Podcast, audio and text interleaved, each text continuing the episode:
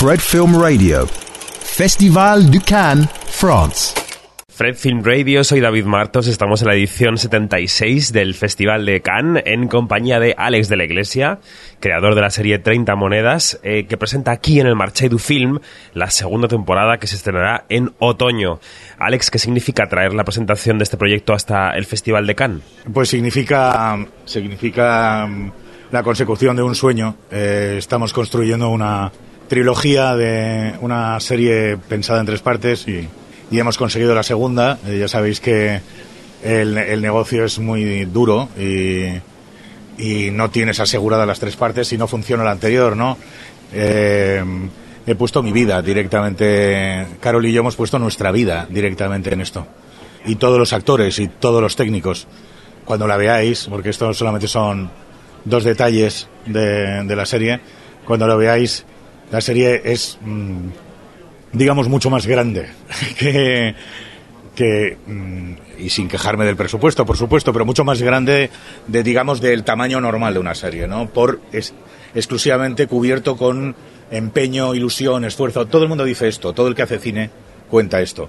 Pues yo llevo 35 años haciéndolo y nunca me he visto en una tan, digamos, compleja, complicada, divertida, apasionante como esta. O sea, todos los días eran el mejor y el peor de tu vida eh, combinados en, un esfuerzo ímprobo por sacar adelante un, un proyecto imposible, ¿no? Y eso es maravilloso. O sea, la verdad es que he disfrutado mucho y estoy tremendamente orgulloso de, de los resultados. En la segunda temporada eh, repite Paul Giamatti, el actor americano Paul Giamatti. Eh, ¿Dirías que fue una de las grandes victorias de la serie contar con él? Hombre, fue, fue la opción Dream, o sea, me salió la opción Dream, o sea, resulta que me conocía, ¿sabes? Y, y entonces pues la cosa funcionó muy rápido también gracias a HBO y tal fue, posible, pero a mí me dijeron, ¿quién quieres que lo haga? Y dije, pues, no sé, por Yamati, ¿sabes? Como quien dice algo imposible. Y sin embargo, pues no, mira, hemos, hemos terminado siendo muy amigos, eh, formará parte, si Dios quiere, de la tercera temporada. Eh, es un privilegio trabajar con él. Pero no, no menosprecio en absoluto el trabajo de todos estos cracks a los que ya conocemos y precisamente porque los conocemos, pues parece como que, que no son tan importantes como Paul, ¿no? Y, el, primero que, el primero que entiende eso es Paul. Eso es alucinante. O sea, el que menos, digamos que menos presencia tiene en su trabajo y en su manera de ser el hecho de ser una estrella de Hollywood es él mismo, precisamente. O sea, mi relación con, en su momento con Gandolfini o en, este caso con Yamati es alucinante. Es, son, son gente facilísima de trabajar, eh, dispuesta a cualquier cosa, sin, sin un atisbo de duda. Oye, ¿cuáles han sido las dificultades? Em, ¿Han sido presupuestarias? ¿Han sido de otro tipo? Eh, Hombre, pues las dificultades es que estamos planteando secuencias, eh, digamos que en Hollywood se ruedan con 150 millones de... Eh, ¿Cuánto tiene la serie? 28. Hay, hay momentos en que, trabajas, digamos, contra ti, entre comillas, ¿no? O sea, estás trabajando intentando separarte de lo que has hecho y de superar lo que has hecho. Em, ¿Y por qué no lo extremamos todo? ¿Por qué no extremamos precisamente las relaciones personales entre, eh, entre los personajes? Son mucho más caóticas, más, más, desde mi punto de vista, obviamente, más, más densas. Los personajes están mejor trabajados. El hecho de precisamente de trabajar en una serie te permite ahondar en la relación que tiene Macarena con, con, con Miguel Ángel o que, o que tiene Megan con Eduard. Eh, y claro, hacer cosas que realmente no estás acostumbrado. O sea, normalmente si trabajas en este entorno, digamos, de fantástico, pues eso de alguna manera merma eh, la posible normalmente no hay genios que no lo consiguen no normalmente merman el desarrollo de los personajes porque directamente tienes que contar y explicar tantas cosas que no tienes tiempo para también explicar de dónde viene y de dónde salen los personajes o vas a por una cosa o vas a por la otra ese es uno de los problemas de la ficción y normalmente de la ciencia ficción ¿no? que son más esquemáticas. Los personajes son más esquemáticas, más esquemáticos exclusivamente por falta de tiempo, porque no puedes desarrollarlo eh, teniendo en cuenta que hay que explicar 10.000 procesos de la narrativa de la ciencia ficción que, que, te, que, te, van ocupando tiempo en pantalla. Y luego el mismo ritmo, el mismo ritmo de, de la narración en, en, una película de acción o de suspense, te empuja, bueno, vamos, vamos, venga, vamos, ¿sabes? Hay un vamos, vamos. Entonces, evitarlo y, tener tiempo preciso, como por ejemplo esa relación entre de pronto Lucifer, Lucifer y el hombre más rico del mundo hablan entre ellos, ¿no? Y, eh, Satán le dice, yo te puedo ayudar, y el otro dice, es que no, no necesito tu ayuda. Esa es, es decir, ahora los, eh, digamos, los villanos de James Bond, eh, bueno, no os voy a dar una un titular. no, pero hay grandes empresas que parecen Spectra, ¿no? y, y ese tipo de personaje es, eh, resulta ahora, en este momento, para mí, más terrorífico que un Lucifer. Ya habéis visto, Satán dice, oye, ¿puedo, podemos colaborar. Y el otro dice, no quiero, no me interesas. O sea, ¿qué me vas a ofrecer? Lo de, lo de, lo de mi alma. Me vais a, te, voy a entregar yo mi alma para, ¿sabes? A cambio de mi alma y tal. No, no sea ridículo. O sea, no me interesa eso. Él quiere cambiar el mundo. Y él quiere destruir el mundo para construir otro. No le interesa ni el demonio, ni el bien, ni el mal. Él está por encima. Entonces, de alguna manera eso sí que para Lucifer es un reto, ¿no? Encontrarte con alguien que es más malo que tú en el sentido de que ni siquiera le preocupa el mal. Alex, ¿cómo puedes eh, compatibilizar todas las producciones que llevas a cabo a la vez? Porque haces a la vez varias películas, eh, supervisas series. ¿Cómo lo haces? Pues mira, yo estoy recibiendo ahora Quick Times. Mientras estamos hablando, mientras me he salido porque estaba recibiendo Quick, quick Times del proceso de postproducción y de sonido, chequeando bobinas.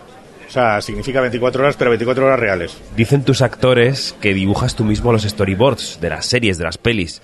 Eh, ¿Cómo es el proceso de convertir todo eso que está en tu cabeza en algo que sea real? Digamos que la lucha en el cine y en la vida es eh, conseguir convertir eh, esos deseos en realidad, conseguir luchar para que las cosas sean como uno quiere, ¿no?